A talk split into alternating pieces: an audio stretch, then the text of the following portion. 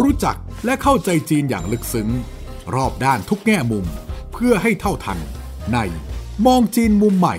โดย โสพิษหวังวิวัฒนา พบแขกรับเชิญ กูรูผู้รอบรู้เรื่องจีน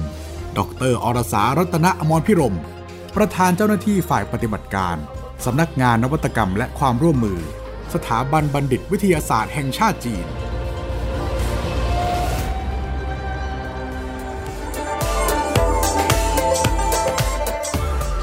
ความมั่นคงทางอาหารคือหนึ่งในประเด็นที่รัฐบาลจีนให้ความสำคัญ นอกเหนือจากทำให้ปากท้องอิ่ม ยังมีความต้องการใช้นวัตกรรมและเทคโนโลยีมาทำให้เกษตรกรจีนลืมตาอ้าปากได้ เห็ดหูหนูกลายเป็นหนึ่งในพืชสำคัญที่หมู่บ้านจินหมี่ในมณฑลสานซีในช่วงเวลาแค่ครึ่งปีหลังจากที่นำเทคโนโลยีใหม่ ๆ มาใช้ทำให้ผลผลิตเพิ่มขึ้นถึง 30%และเมื่อชาวบ้านเชี่ยวชาญแล้วก็เพิ่มผลผลิตได้มากถึง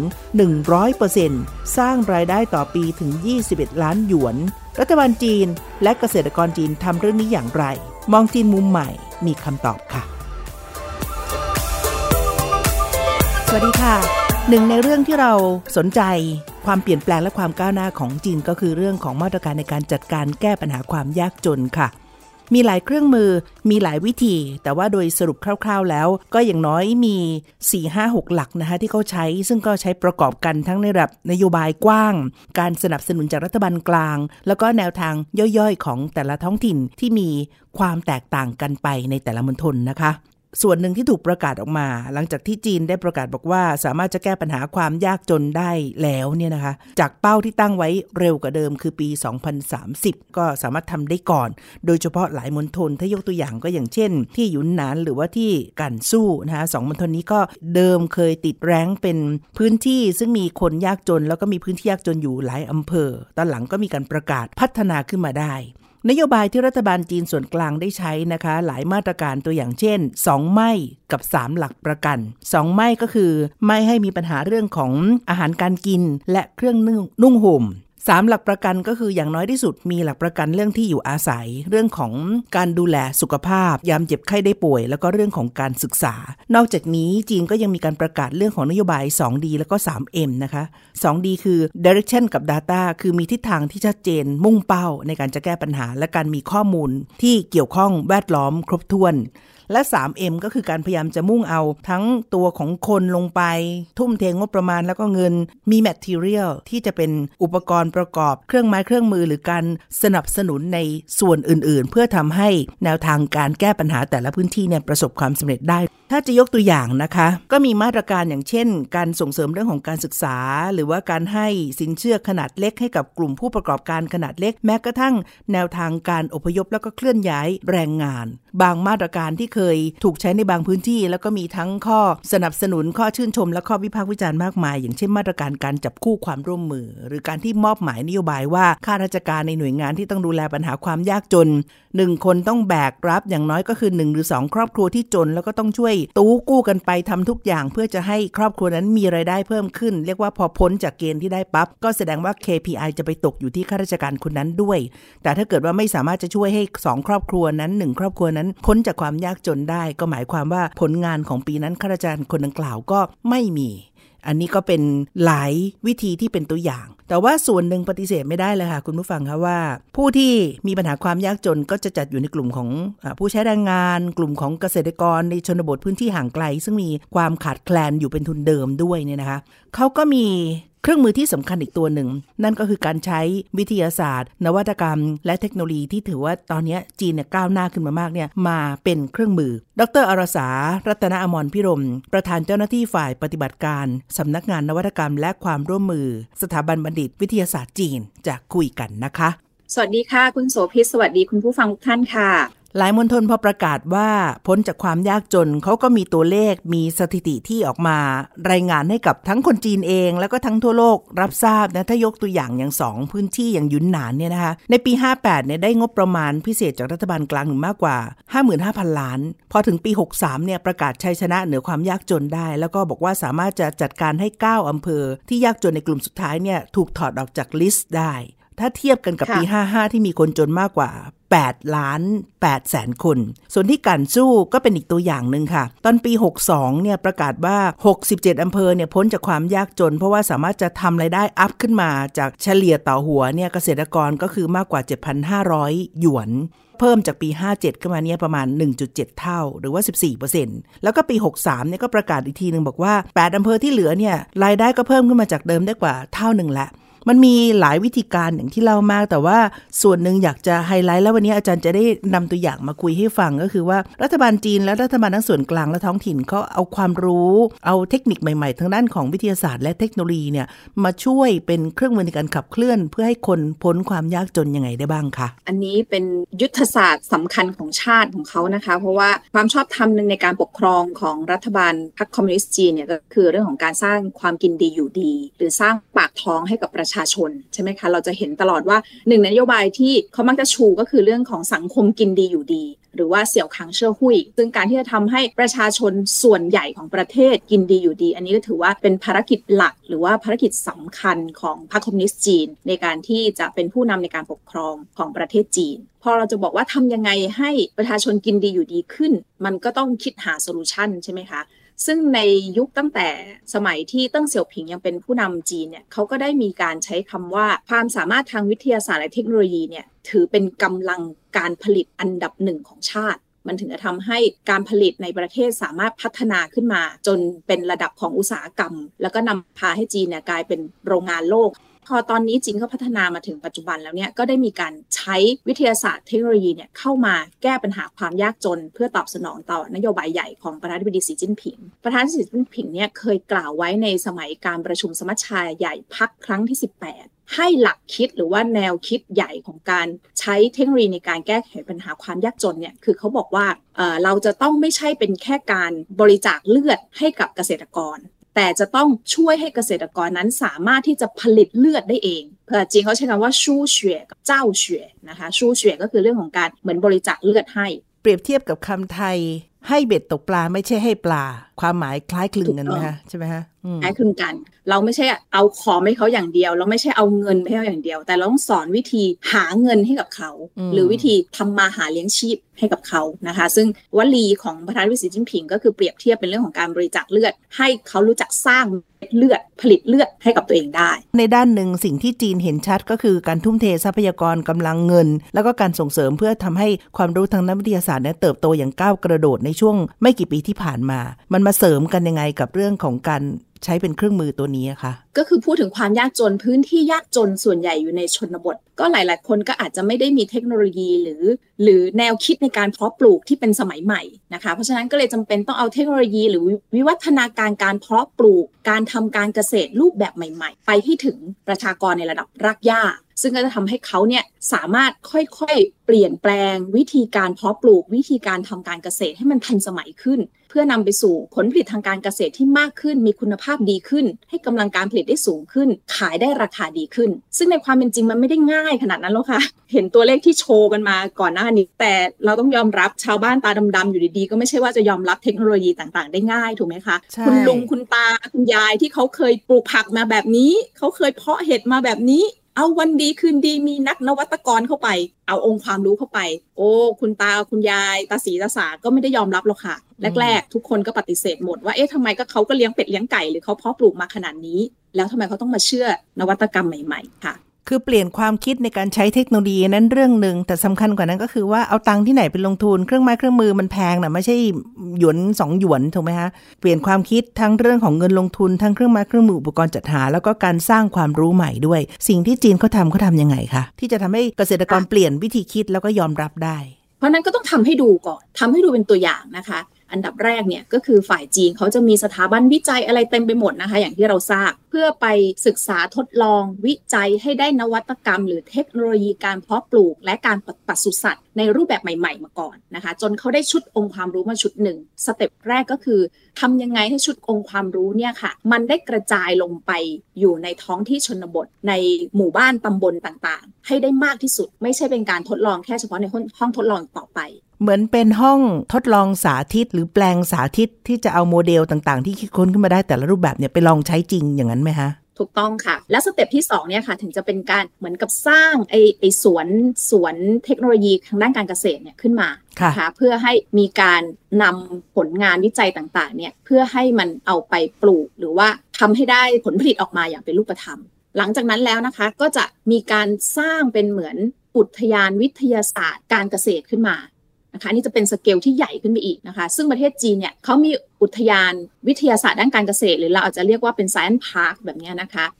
286 แห่งค่ะ มีถึง 9 แห่งที่มันเป็นระดับไฮเทคของประเทศนะคะ 286 แห่งก็จะกระจายไปทั่วประเทศจีนเลย ซึ่งก็จะเรียกว่าเหมือนเป็นแพลตฟอร์มนะคะ เป็นแพลตฟอร์ม อุทยานวิทยาศาสตร์ทางด้านการเกษตรที่จะช่วยเหลือชาวบ้าน ซึ่งตรงนี้ค่ะก็จะเหมือนเป็นศูนย์สาธิตไปด้วย มันก็จะมีนโยบาย support พิเศษลงไปค่ะคุณโสภิต อย่างเช่นเรื่องของภาษีเรื่องของเงินทุนนะคะงบประมาณต่างๆ เข้าไปนะคะเพื่อช่วยเหลือ และที่สำคัญก็จะใช้ตรงนี้เป็นฐานแล้วก็กระจายความเจริญหรือการพัฒนาเนี่ยไปในพื้นที่โดยรอบอีกทีหนึ่งค่ะ ดังนั้นแล้วเนี่ยมันก็เลยจะสามารถเป็นแพลตฟอร์มที่จะกระจายความเจริญเข้าไปในระดับรากหญ้าของแต่ละมณฑลแต่ละท้องถิ่นได้ค่ะ อันนี้เป็นโมเดลหรือองค์ความรู้ที่พอออกแบบมาแต่ละชุดแล้วก็คือสาธิตทดลองทำจริง เพราะฉะนั้นในระหว่างกระบวนการที่เขาทดลองในแปลงสาธิตเนี่ยแสดงว่าต้องเรียนรู้ทั้งความสำเร็จและความล้มเหลวแล้วก็ค่อยๆ แก้ทีละจุดจนกระทั่ง มั่นใจได้ว่าเมื่อปล่อยไปแล้วใช้อย่างกว้างขวางนะโอกาสและความผิดพลาดมันจะน้อยลงไปถึงจะได้ปล่อยอย่างนั้นไหมคะถูกต้องค่ะ เพราะหลายอย่างอาจจะสำเร็จในห้องทดลองใช่ไหมคะคุณโสภิตแต่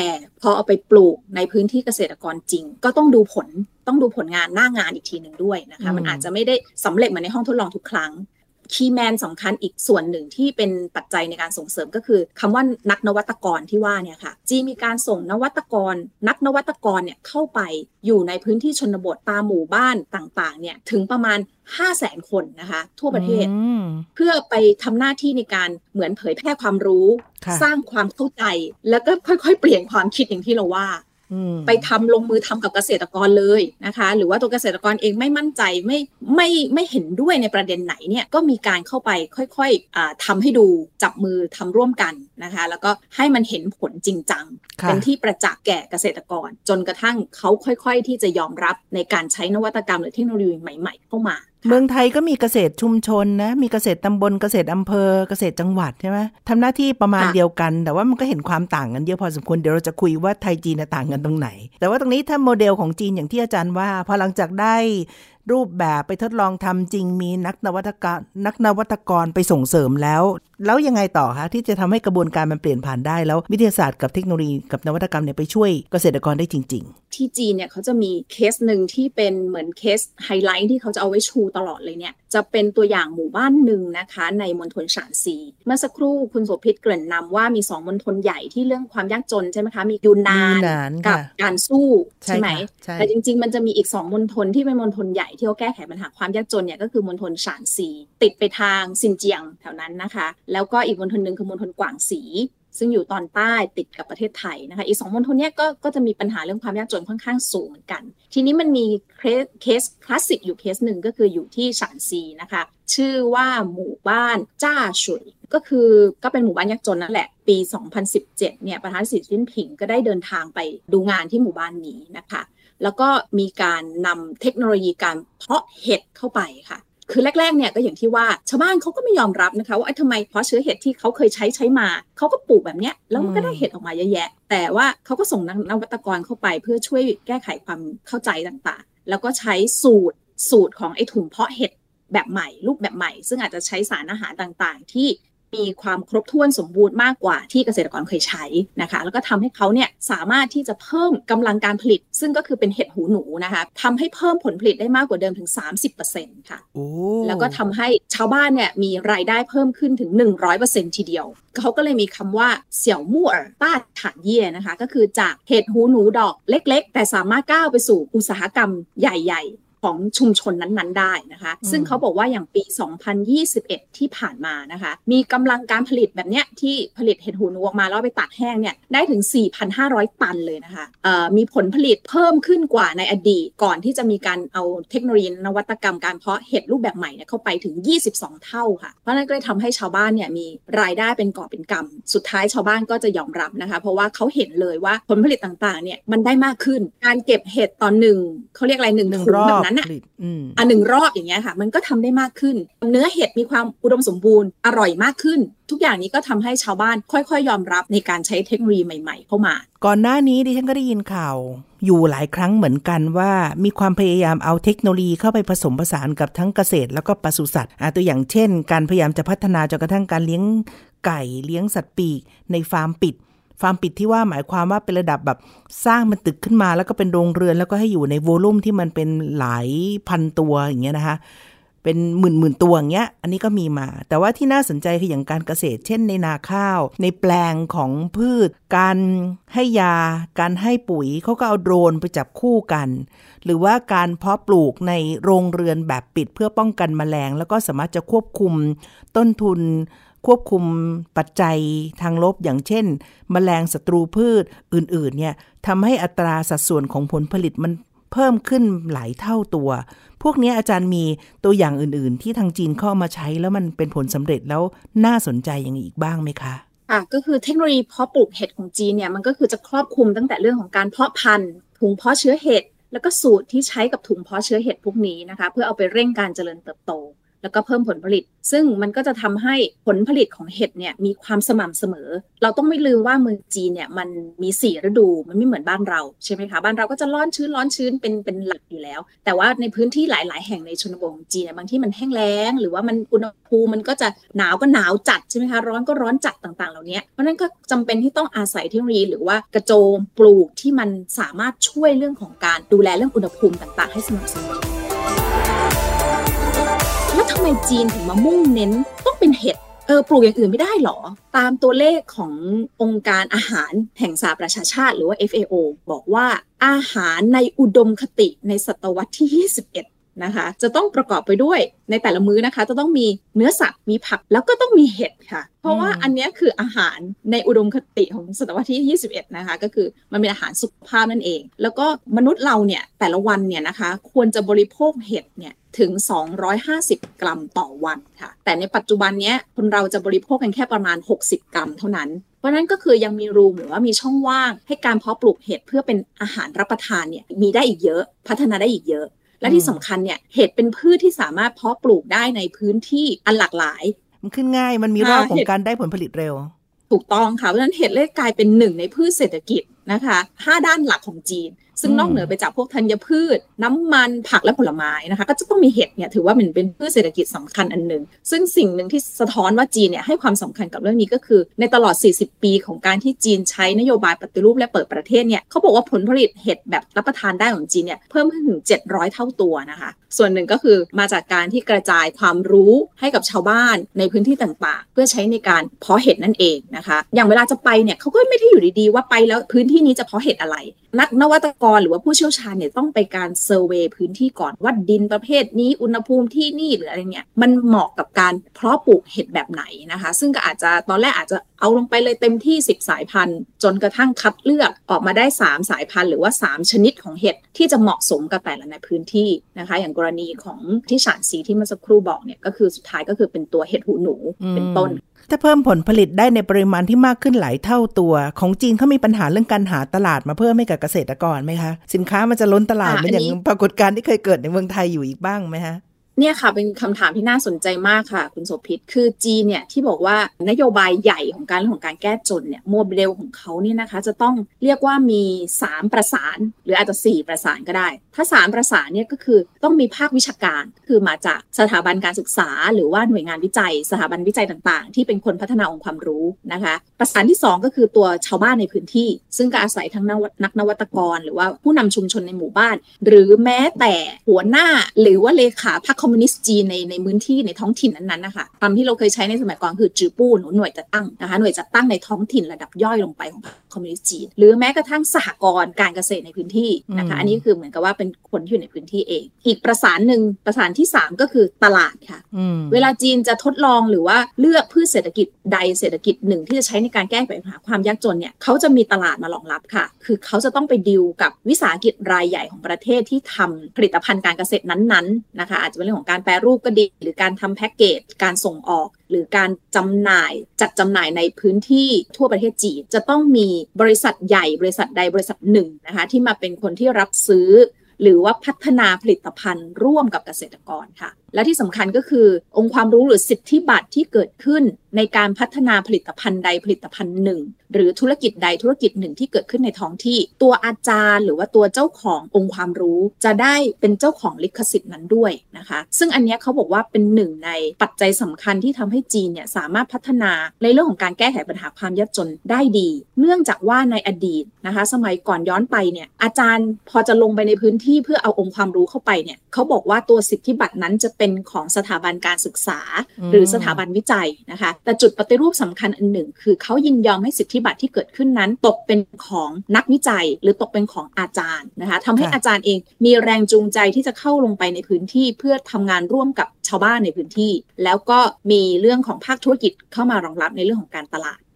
ทำให้มันเกิดเป็นโมเดลสามประสานที่เกิดขึ้น แล้วทำให้ มันสามารถที่จะไปต่อได้ในเรื่องของพืชต่างๆ หรือว่าสัตว์เศรษฐกิจต่างๆ ที่เอามาเลี้ยงในพื้นที่ค่ะ จีนเนี่ยจะใช้โมเดลส่วนหนึ่งที่เอาวิชาการประกบกับการตลาดมาด้วยพร้อม ๆ กัน เพราะฉะนั้นเท่ากับว่ามันมีแรงจูงใจหรืออินเซนティブเพิ่มขึ้น หมายความว่านักวิชาการเมื่อคิดค้นนวัตกรรมหรืออะไรบางอย่างสำเร็จแล้วพอมันทดลองใช้ได้จริงเนี่ยก็จะมีภาคบริษัทเอกชนหรือใดมาจับคู่แล้วก็ไปเปิดตลาดหรือไปผลิตผลิตภัณฑ์ เพราะฉะนั้นส่วนแบ่งเงินผลประโยชน์มันจะย้อนกลับมาตัวที่คนตั้งต้นแล้วก็คิดค้นด้วย ตัวนี้มันเป็นแรงผลักดันชั้นดี หรือเป็นตัวเร่งไหมฮะอาจารย์ที่ช่วยให้นวัตกรรมใหม่ๆ มันก็เลยเกิดขึ้นในจีนได้อย่างมากมายเลย ถูกต้องเลยค่ะคุณโสภิตอันนี้อันนี้น่าจะเป็นจุดต่างจุดหนึ่งกับประเทศไทยของไทยเนี่ยในสองประสานแรก ถือว่าณปัจจุบันทำงานได้ดี คือภาควิชาการกับภาคท้องถิ่น ใช่ทำงานได้ดีค่ะ แต่ว่าอาจจะขาดข้อต่อสุดท้ายคือเรื่องการตลาดนะคะ อาจจะไม่ได้มีมีภาคธุรกิจเนี่ยเข้ามาเหมือนเป็นสามประสาน ให้มันเชื่อมสมบูรณ์ อย่างที่เราว่าเป็นบทเรียนที่เราสามารถศึกษาจากกรณีศึกษาของประเทศจีนได้ค่ะ อันนี้อาจจะตอบคำถามกับตอนแรกที่แรกว่ากักไว้ก่อนว่าจะไม่ได้คุยว่าเอ๊ะแล้วเกษตรชุมชนเกษตรอำเภอเกษตรจังหวัดของเรา โมเดลมันก็เป็นแบบเดียวกันนี่ทำไมของไทยเรายังไม่ไม่สำเร็จ หรือว่าไม่สามารถจะผลักให้ไปได้เร็วมากเท่ากับของจีน ขอยกตัวอย่างเป็นเรื่องของเทคโนโลยีด้านปศุสัตว์บ้างนะคะ ในเรื่องของการเลี้ยงวัวหรือเลี้ยงแกะในในจีนก็ถือว่าเป็นสัตว์เศรษฐกิจสำคัญในพื้นที่ชนบทส่วนใหญ่ของประเทศนะคะ ทีนี้นักนวัตกรเขาไปคิดค้นอันนึงมาค่ะน่าสนใจมากท็อฟฟี่ยักษ์อัดเม็ดนะคะลูกทรงมันจะเป็นสี่เหลี่ยมจัตุรัสนะคะเอ่อก้อนหนึ่งเนี่ยหนักประมาณ 5 กิโลได้นะคะเพราะนั้นก้อนใหญ่นะคะ แต่ไอ้ก้อนเนี้ยมีส่วนผสมของสารอาหาร แร่ธาตุวิตามินเหมือนเหมือนคนนะคะเวลาคนเราจะกินเม็ดวิตามินนึกออกไหมคะเราก็จะโอเคเดี๋ยวจะเสริมแคลเซียม วิตามินดี วิตามินบีอะไรก็ว่าไป แล้วก็เอาไปแขวนไว้ในคอกคอกเลี้ยงสัตว์อะคะ่ะก็คือคอกของวัวคอกของแกะอะไรแบบเนี้ยเพื่อให้สัตว์เนี้ยมาเลียนะคะ คือการเลียเนี่ยคือเหมือนเป็นการกินวิตามินนะคะตอนแรกชาวบ้านก็ปฏิเสธเหมือนกันบอกว่า เฮ้ย วัวแกะนี่มันต้องกินหญ้าดิแล้วนี่อยู่ดีๆมีทอฟฟี่ยักษ์ก้อนหนึ่งเอามาแขวนไว้ในคอกหรือว่าข้างๆคอกเพื่อให้สัตว์ไปเลีย แล้วก็จะได้เป็นการเสริมวิตามินอะไรอย่างเงี้ยนะคะ แต่พอสุดท้ายนะคะได้ลองให้วัวหรือว่าแกะเนี่ยได้ใช้วิธีนี้ในการเสริมแร่ธาตุสารอาหารต่างให้ร่างกายเนี่ยก็เออพบว่าซึ่งปกติแกะเลี้ยงก็คือต้องการเอาเอาขนมาใช้ใช่ไหมคะ ก็คือขนเนี่ยมีความเงางาม แล้วก็ถ้าเกิดว่าเป็นวัวนมก็จะได้นมที่ผลผลิตที่ดีขึ้น เพิ่มน้ำนมให้กับแม่วัวนะคะ เกิดการบำรุงร่างกายสัตว์ และแม้แต่บางสูตรเนี่ยถึงขนาดสามารถที่จะไปป้องกันมแมลงนะคะ ซึ่งก็จะทำให้เราได้ผลผลิตที่ดีขึ้นสัตว์อาจจะไม่เป็นโรคไม่ติดโรคต่างๆ ได้มากขึ้น และที่สำคัญเนี่ยทุกวันนี้เนี่ยไอ้เม็ดทอฟฟี่ยักษ์เนี่ยมันมีขายใน เถาเป่าด้วยนะคะซึ่งมันเป็นการสะท้อนว่ามันถูกนำไปใช้อย่างแพร่หลายจริง ๆนะคะ ราคาก็เกษตรกรเข้าถึงได้นะที่ไปดูมาเนี่ยก็คือ 4 ก้อนก็30 หยวนประมาณ 150 บาทนะคะมันก็เหมือนเป็นวิตามินราคาถูกที่จะสามารถให้ชาวบ้านเนี่ยเอาไปเสริมให้กับ สัตว์เลี้ยงของตัวเองได้ค่ะ ทีนี้ก็ต้องดูว่ามันเป็นการผลิตโดยเจ้าที่เชื่อถือได้ ไม่ได้หลอกลวงยัดไส้ใส่อะไรก็ไม่รู้ปนไปในเม็ดทอฟฟี่นั้นก็ค่อยว่ากันอีกทีหนึ่งใช่ไหมค่ะ อันนั้นก็เป็นอันนั้นก็เป็นอีกอีกอีกประเด็นหนึ่งอีกประเด็นหนึ่งอ่านอกเหนือจากคนจะต้องกินอาหารเสริมแล้วสัตว์เลี้ยงก็ต้องกินอาหารเสริมด้วยแล้วนะคะคุณผู้ฟังในเมืองจีนนี่น่าสนใจ เมื่อไม่กี่วันมานี้เองนะคะ ก็มีเหมือนศูนย์วิจัยผลิตภัณฑ์ทางการเกษตร ที่อุดมไปด้วยสารซิเลเนียมนะคะ ตอนนี้จีนฮิตมากนะคะเรื่องซิเลเนียมเนี่ยสารอาหารเสริมตัวนี้เขาบอกว่าเป็นสารต้านมะเร็งตัวพ่อช่วยเรื่องของการชะลอวัย แล้วก็มีสารต้านอนุมูลอิสระที่มากนำไปสู่การคิดค้นวิธีการหรือเทคโนโลยีต่างๆ ที่จะเอาไปใช้กับพืชการเกษตรนะคะ ไม่ว่าจะเป็นข้าวผักผลไม้นะคะ หรือแม้แต่เนื้อสัตว์ต่างๆนะคะ กรณีของข้าวที่ว่าทำให้อุดมด้วยซิลิเนียมเนี่ยนะทางจีนเนี่ยมีความร่วมมือกับประเทศไทยอย่างเป็นรูปธรรม โดยร่วมมือกับทางสถาบันวิจัยวิทยาศาสตร์ และเทคโนโลยีแห่งประเทศไทย ตัวย่อคือววนะคะ อยู่ภายใต้กระทรวงอุดมศึกษา วิทยาศาสตร์วิจัยและนวัตกรรมหรือว่าอวนั่นเองนะคะก็คือเป็นข้าวหอมมะลิ 105 คือเทคโนโลยีการเพาะปลูกเนี่ยทำให้ข้าวที่เขาปลูกออกมาเนี่ยมีสารซิลิเนียมสูง ไม่ใช่ว่าเขาเอาซิลิเนียมไปอัดฉีดเข้าไปนะคะ แต่เขาจะมีวิธีการเพาะปลูกมีเทคโนโลยีที่ทำให้ผลผลิตมันมีซิลิเนียมสูงนะคะซึ่งก็จะทำให้ เป็นข้าวที่เราบริโภคแล้วก็ยิ่งได้วิตามินหรือสารอาหารมากขึ้น ตอนนี้ข้าว 1 ถุง 5 กิโลกรัม ข้าวหอมมะลิทั่วไปเนี่ยราคาจะอยู่ประมาณ 225 บาทนะคะต่อถุง แต่ว่าข้าวที่ว่ามีเซเลเนียมสูงเนี่ยหนึ่งกิโลกรัมก็คือ 250 บาทแล้วนะคะ โอ้ต่างกันกือบห้าเท่า ใช่ค่ะ เนี่ยค่ะเป็นการเอาเทคโนโลยีนวัตกรรม เพื่อมา up มูลค่าให้กับสินค้าเกษตร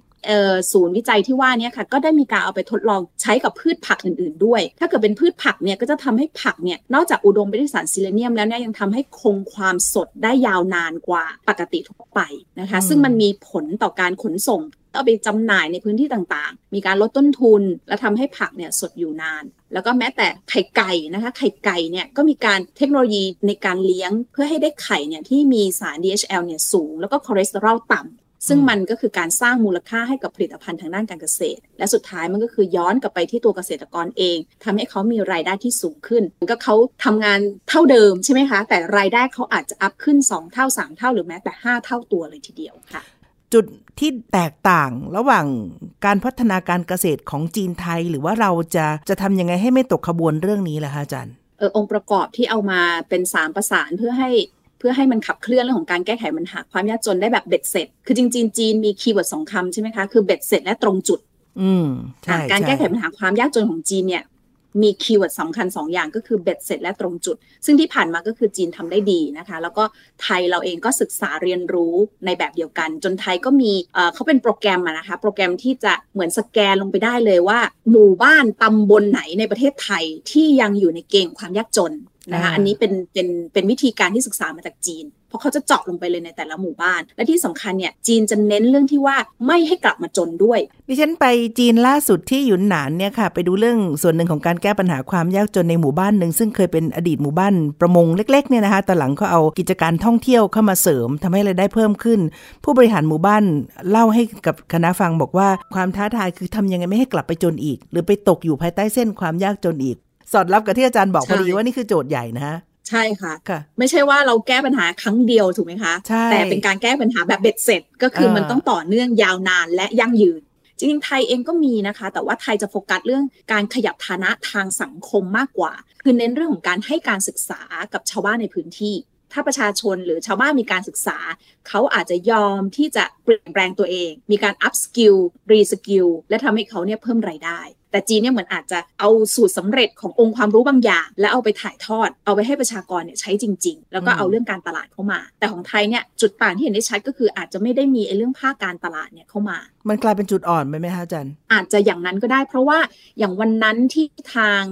ศูนย์พัฒนาเทคโนโลยีการเกษตรของจีนเนี่ยมาเยือนที่ประเทศไทยเพื่อเข้าร่วมการประชุมความร่วมมือกับไทยเนี่ยค่ะก็มีโอกาสได้พาเขาไปดูงานด้วยนะคะ ที่กลุ่มหมู่บ้านแสงตะวัน ศูนย์ส่งเสริมอาชีพวัดไก่เตี้ยอำเภอสามโคกจังหวัดปทุมธานีนะคะ ที่นี่มีการใช้นวัตกรรม เพื่อให้นำไปสู่การผลิตเส้นได้จากหยวกกล้วย ซึ่งกลุ่มชาวบ้านแสงตะวันนะคะ ได้รับการถ่ายทอดเทคโนโลยีมาจากมหาวิทยาลัย เทคโนโลยีราชมงคลธัญบุรีในพื้นที่นะคะ ทอเส้นได้จากหยวกกล้วย จนทำให้สามารถเอาไปผลิตเป็นเสื้อผ้าหรือว่าเครื่องนุ่งห่มได้ค่ะ ราคาก็อัพไปเช่นเดียวกันนะคะ ชุดสูททั่วไปอย่างหรูก็ 2,000 2,500 นี่ก็ถือว่าค่อนข้างหรูแล้วใช่ไหมคะ แต่ตัวนั้นที่อาจารย์เขามาโชว์เนี่ยก็คือบอกว่าขายได้ถึง 5,000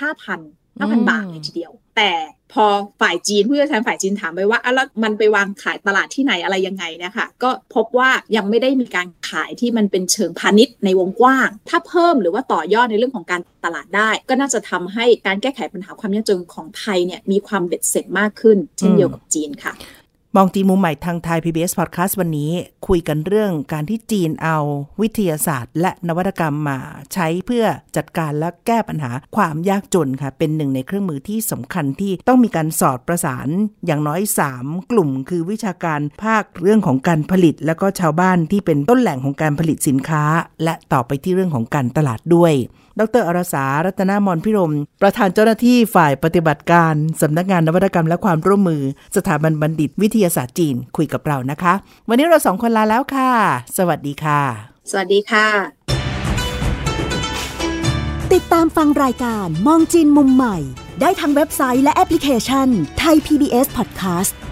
กดติดตามสื่อสังคมออนไลน์ ทั้ง Facebook Twitter Instagram และ YouTube ไทย PBS Podcast Thai PBS Podcast. View the world via the voice.